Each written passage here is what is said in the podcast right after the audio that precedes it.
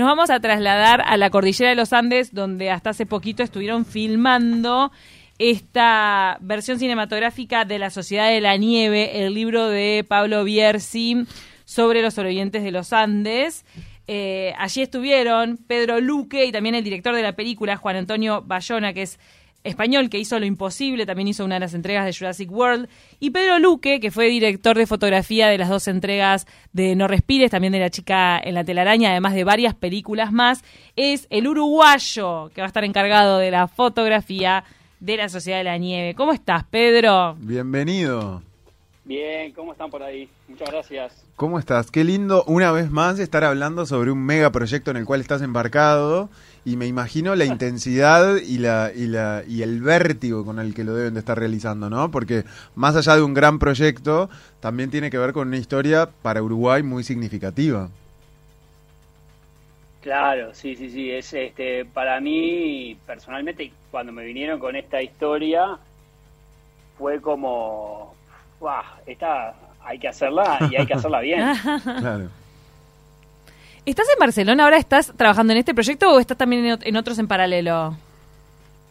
No, estoy solo en esto hace más o menos desde septiembre que ya estamos trabajando en la preproducción.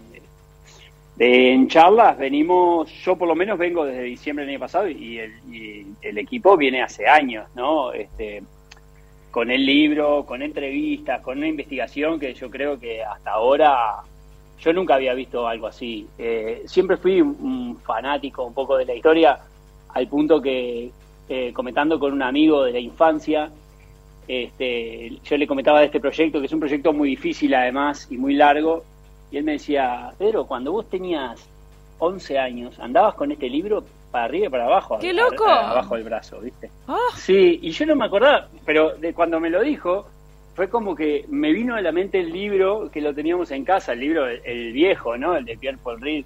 sí. Y lo teníamos forrado en nylon, ¿viste? Como se hacía antes con los cuadernos de la escuela. Me vuelvo loca. Este, y, sí, y Porque lo prestabas. Me acuerdo, me acuerdo ver- Lo forrabas en nylon Claro, cuando era muy prestado el sí. libro. Sí, sí, sí, totalmente. Sí, capaz que no era ni nuestro ahora que me decís, pero me acuerdo de verlo en la playa, en mi cuarto, en la mesa de la cocina, en la mesa de la- de- del coso de- del rancho de Aguas Dulces, ¿viste? Era como eh, eh, muy, sí, muy fanático de la historia, mal. Bueno, recordemos que una película que marcó fue Viven, basada en el libro que vos estabas mencionando. En este caso va por otro lado porque la Sociedad de la Nieve, Pablo Bierzi, se mete en profundidad en cada uno de los testimonios de los sobrevivientes, los 16. Claro, el, el libro de Bierzi tiene, creo que es la única vez que se juntaron todos y dieron como, o sea, no están todos juntos dando comentarios, pero están todos juntos en el libro y están como las versiones, las visiones de cada uno y es mucho más personal, ¿no? Eh, yo me acuerdo cuando yo, la película salió en el 91, esa película, bueno, en el no- 92, Viven. y fue muy impactante, ¿no? Sí, Sí. y La la película. película. Viven. Pero claro, yo la he revisitado últimamente, claramente, y, y envejeció mucho. Y esto que estamos haciendo nosotros es muy distinto. Es, Claro. es ni que hablar que es más moderna, pero es mucho más cruda también y mucho más real. ¿Sabés Eh, qué? Nosotros fuimos a los Andes a, a filmar parte de esta película. Estuvimos en el lugar donde cayó el avión, digamos. Claro. Ay, el Valle eso- de la Lágrima, ¿no? Eso te quería preguntar. Ahí va, se llama El Sí. Valle de las Lágrimas, decía Gabo. Y mm, vos, habiendo leído tanto el libro desde los 11 años, o sea, eras chico, imagínate, te marcó la adolescencia, que es esa época en la que todo queda marcado. Claro. ¿Qué sentiste cuando llegaste ahí? Pa, la verdad que yo pienso hoy y se me pone eh, la piel de pollo. Claro. Eh, porque, mm, porque es muy emocionante, es increíble. Es un lugar, además, súper hostil. ¿no? Inhóspito, Eh, totalmente.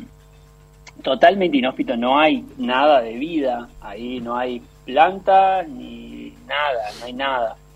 Y nosotros armamos una, una cosa bastante interesante que, que pusimos un campamento ahí 15 días en la misma época que, que fue que cayó el avión, o sea, en octubre nosotros estábamos ahí, ese avión chocó contra la montaña el 13 de octubre y nosotros estuvimos en 15 días alrededor de esa fecha.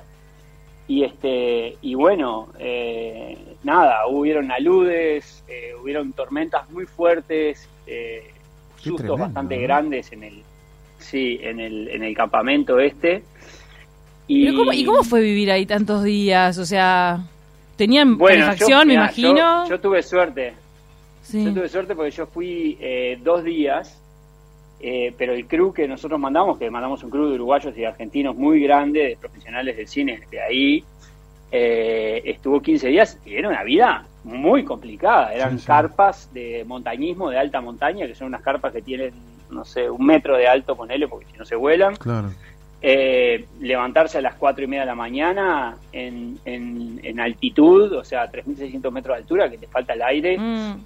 Caminar una hora hasta el fuselaje con todos los equipos, que Wow. eran equipos grandes, porque estábamos con cámaras de cine de verdad, y, y bueno, y pasarse todo el día ahí capturando eh, amaneceres, atardeceres, días nublados, tormentas, días de sol.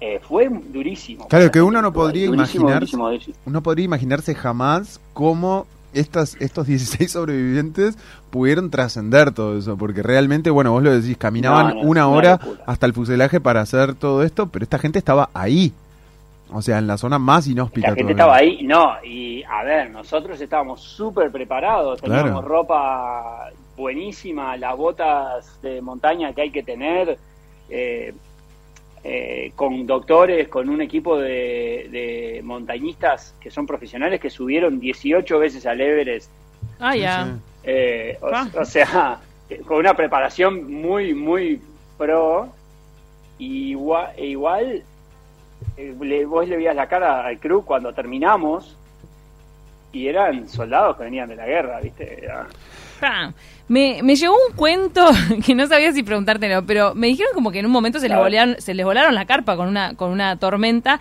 y que coincidió que era la misma fecha en la que había caído el avión, ¿puede ser? Sí. Eh, Eso les va a quedar para 13 de anécdota a ustedes, ¿o no?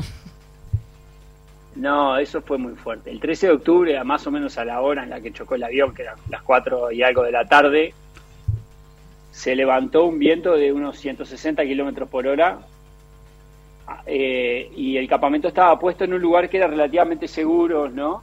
Pero eh, había, un, había, había dos domos de unos 7 metros de alto donde estaba la base, donde, estaba la, donde está la cocina de- del campamento y uno se voló y se lastimó gente y hubo que hacer una evacuación con helicóptero de película de acción, así ahí eh, el piloto del helicóptero era un genio que conocía el lugar Qué tremendo.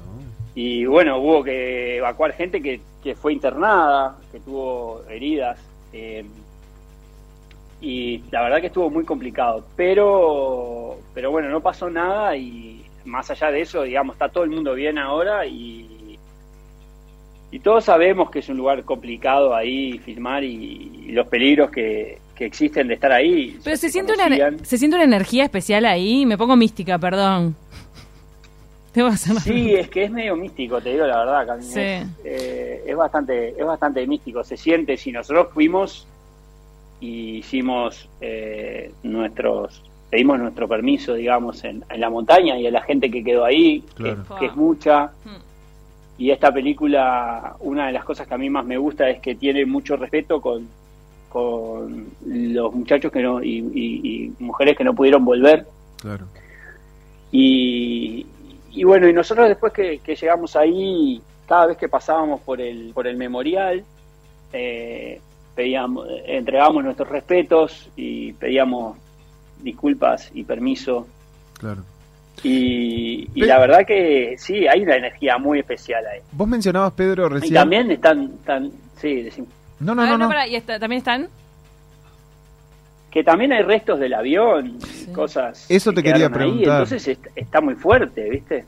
Eso te quería preguntar porque hoy mencionabas el tema de, de llegar al fuselaje, el camino al fuselaje, y quería saber si efectivamente hay, o sea, le- eso, eso que de alguna manera se vea representado en la primera película, sigue ahí, o sea, esa parte del avión que quedó, eso, esos restos del avión nunca se retiraron. El, no, el fuselaje grande ya no está. Ah. Pero por Eh, deterioro la climático. cola del avión.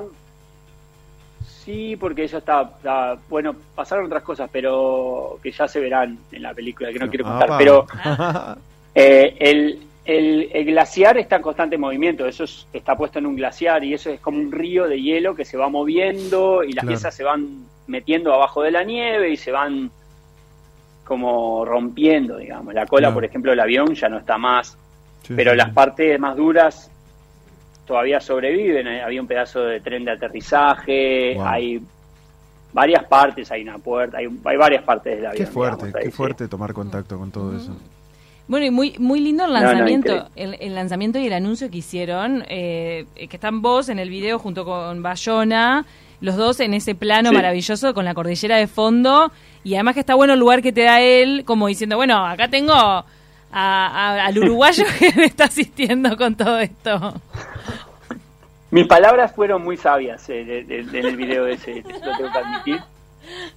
Bueno, pero estás ahí, Este, estás ahí. Pero, sí, pero era para un poco mostrar que estábamos ahí y que Sí. esto va de verdad, de verdad, ¿viste? Claro. No es joda.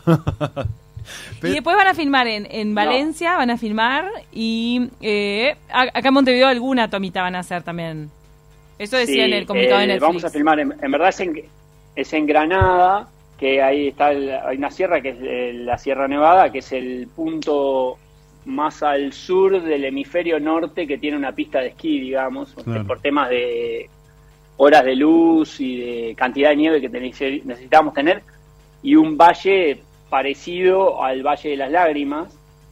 Este, el lugar ahí, Sierra Nevada, es un lugar increíble y está en una altitud importante también, o sea, no va a ser nada fácil filmar ahí.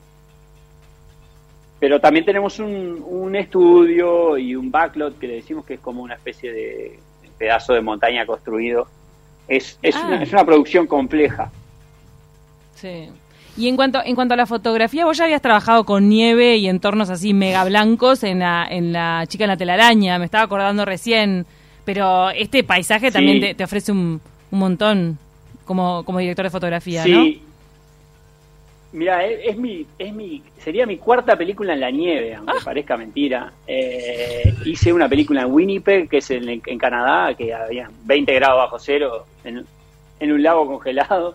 Después Ah. filmé, la última que filmé fue una que se llama Paranormal Activity, que es la última de Paranormal Activity, que, se llama- que el, el proyecto original se llamaba Nieve Negra, que era en el norte de Nueva York, eh, también constantemente nevando. Y después está la chica en la telaraña, pero esta es masiva comparado Claro, con todo eso. Esto es montaña de verdad y es eh, gráficamente es muy fuerte la montaña. ¿Para cuándo tienen, Pedro, eh, programado el fin de rodaje? Y mediados del año que viene, Ah, o sea que queda, queda, un, queda un rato, un rato larguito. queda un ratazo. Sí, sí, sí. Y habían pensado, por lo menos es lo que trascendió y lo que se leía o interpretaba del comunicado de Netflix, que seguramente el, el estreno sea el año que viene, que se cumplen 50 años Claro. de, de la caída del avión. Sí, eso hoy es difícil de decir. Yo no, Sí. no, no lo sé, la verdad. Acá nos mandan, en Granada se filmó, se filmaron partes de Game of Thrones en la, en la Alhambra. Claro. Tre- Claro, tremenda lugar. locación. Sí, además que sí, en España se filmó mucho Game of Thrones. En, en un momento también se usaba como modelo lo de España por la por los beneficios fiscales, que, Claro. que acá en Uruguay un poco quisieron Claro. copiar ese sistema para, para traer grandes filmaciones acá. Bueno, la verdad felicitaciones, nos Sí. encanta Pedro Luque que seas parte de este proyecto maravilloso. Después, eh, obviamente, todo el mundo está súper expectante de lo que van a ser los resultados. Y los uruguayos se van a volver a emocionar con la historia. ¿Te vamos a tener por Ah, acá pronto? que sí. Eh, por ahora no. Bueno, voy, voy, en- voy en Navidad, pero voy un ratito y ya vuelvo para acá a filmar. Este, pero sí, el, el guion es, es, es muy lindo y, y cada vez que lo leo se me cae una lágrima, es increíble. Ah, qué fuerte. Qué fuerte. Bueno, Pedro, venite a darte como un shotcito de calor entre tanta nieve en Navidad, date un bañito, ¿viste? Te- pasate un fin de semana en. Cabo Polonio y después a la nieve de nuevo. Ojalá. Realmente un placer alucinante. haber charlado contigo y Gra- tener un, un fragmento de todo lo que están haciendo. Gracias por hacerte el tiempo, porque sabemos Bueno, que estás sí. súper absorbido. Es verdad. Por supuesto. Les mando un abrazo grande y muchas gracias a ustedes. Vamos arriba. Otro para vos.